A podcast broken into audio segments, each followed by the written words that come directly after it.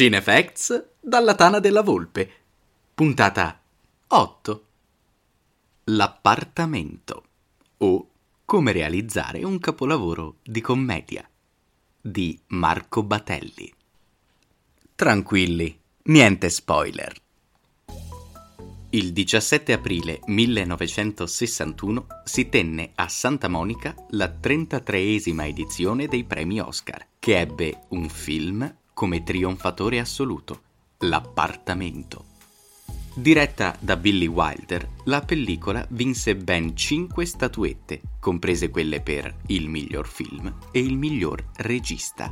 Che la carriera di Wilder sia stata straordinaria non devo certo ricordarlo io. È stato un regista capace di inaugurare l'epoca d'oro dei noir con La fiamma del peccato, 1944, ha narrato in maniera lucida e disincantata il mondo hollywoodiano in Viale del Tramonto, 1950, e ci ha regalato una delle migliori commedie di tutti i tempi con A qualcuno piace caldo, 1958. L'appartamento potrebbe definirsi il suo ultimo capolavoro. Dopo il 1960, i successivi film del regista non hanno più raggiunto tale apice artistico. Se l'appartamento esiste, lo dobbiamo in maniera involontaria a David Lean. Billy Wilder infatti non ha mai nascosto come l'idea per il soggetto del suo film gli sia venuta guardando Breve Incontro, pellicola firmata dal regista inglese nel 1945. Laura e Alec, i due amanti fedifraghi al centro della sua trama, si ritrovano a un certo punto nell'appartamento di un amico di Alec, Stephen, il quale interrompe bruscamente l'idillio amoroso rientrando anzitempo a casa.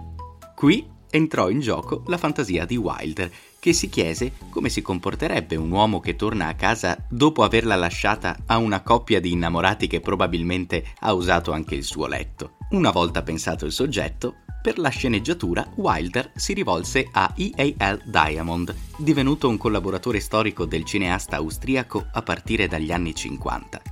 Per il cast, Wilder scelse attori con cui aveva già lavorato. I ruoli maschili furono così assegnati a Jack Lemmon e Fred McMurray, mentre la principale parte femminile andò a Shirley MacLaine, alla prima esperienza col regista. MacLaine aveva debuttato nel mondo del cinema soltanto pochi anni prima, grazie ad Alfred Hitchcock ne La congiura degli innocenti, e per l'appartamento superò la concorrenza di Marilyn Monroe. In realtà, Marilyn non fu mai presa seriamente in considerazione per l'appartamento, avendo un fascino che mal si sarebbe conciliato con le atmosfere del film. Protagonista dell'appartamento è dunque C.C. Baxter, Jack Lemmon, impiegato presso una compagnia di assicurazioni a New York. Baxter non sembra avere doti particolari, ma è molto ben voluto dai suoi superiori perché è solito mettere a disposizione il suo appartamento per le loro scappatelle extraconiugali.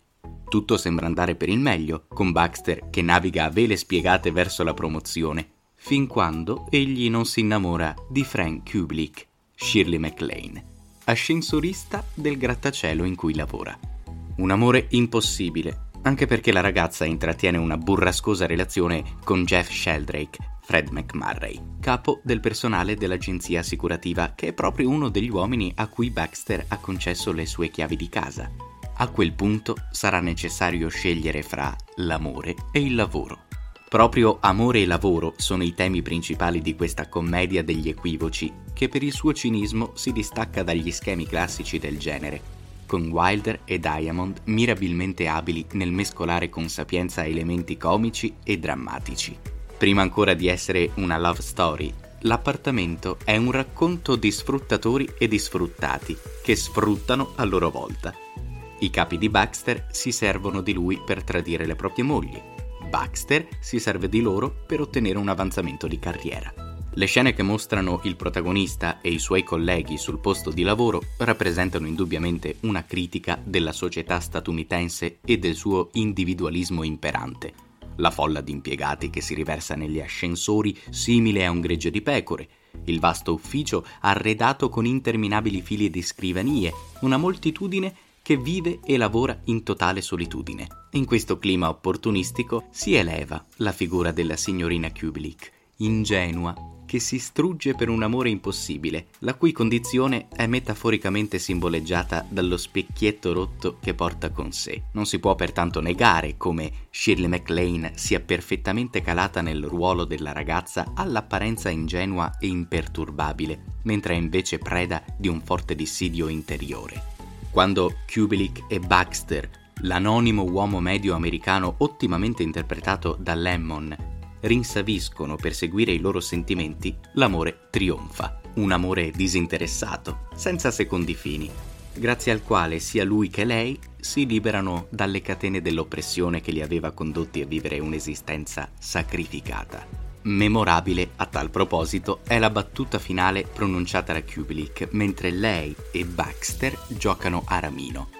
Shut up and deal, resa in italiano come fa le carte e ridimmelo in risposta all'amore dichiaratole dall'uomo. Fa immaginare allo spettatore i nuovi orizzonti e possibilità che si aprono per questa coppia appena nata.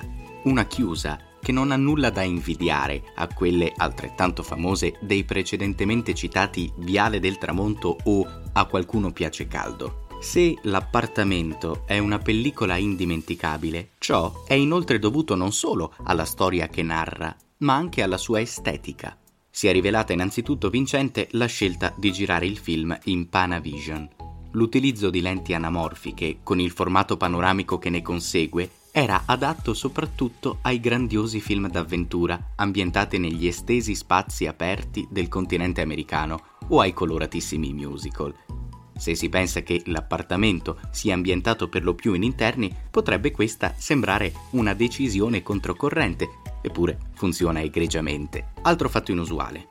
Al sistema Panavision si accompagna un'eccellente fotografia in bianco e nero curata da Joseph Lachelle, molto attento al taglio delle inquadrature e alla profondità di campo, elemento notevole in alcune scene del film. Immaginare questo film a colori è impossibile, probabilmente perderebbe gran parte del suo fascino. Ritroveremo questo particolare connubio fra le lenti anamorfiche e il bianco e nero in altri film che hanno fatto la storia del cinema, come La sfida del samurai di Akira Kurosawa e Manhattan di Woody Allen. Per coloro che volessero approfondire la storia e l'evoluzione dei formati cinematografici, si consiglia la trilogia di articoli scritta da Francesco Amodeo. A proposito dell'ambientazione e degli interni, Particolare meticolosità è stata dedicata alle scenografie del film, progettate dall'ungherese Alexander Troner. Ho già brevemente accennato alla sede della compagnia assicurativa dove lavora Baxter. È ora il caso di spendere due parole anche sulla location principale del film. L'appartamento del protagonista si addice per grandezza e mobilio a quello di uno scapolo. Non c'è alcuna suppellettile che risalti dinanzi ai nostri occhi, nessun mobile di lusso, solo disordine e una certa trasandatezza. Casa Baxter potrebbe insomma anche essere una camera d'albergo ed è in tal modo che è effettivamente adoperata dai superiori del suo coinquilino. Sia Lachelle che Troner vinsero l'Oscar per il loro lavoro, mentre Lemmon e McLean restarono a bocca asciutta. E questa è soltanto una delle ingiustizie a cui l'Academy ci ha abituato nel corso dei decenni. In conclusione, a distanza ormai di 60 anni, L'appartamento è ancora un film brillante e per certi versi attuale.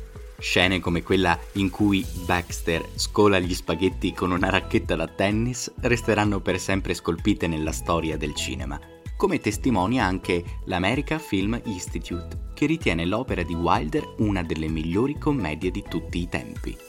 E noi continueremo a guardarla e riguardarla con stupore e ammirazione. Ti è piaciuto questo articolo? Sappi che è il risultato di tanto impegno profuso nel portarti contenuti verificati e approfonditi, come meriti. Se vuoi supportare il nostro lavoro, perché non provi a entrare a far parte degli amici di cinefacts.it? Diventa sostenitore.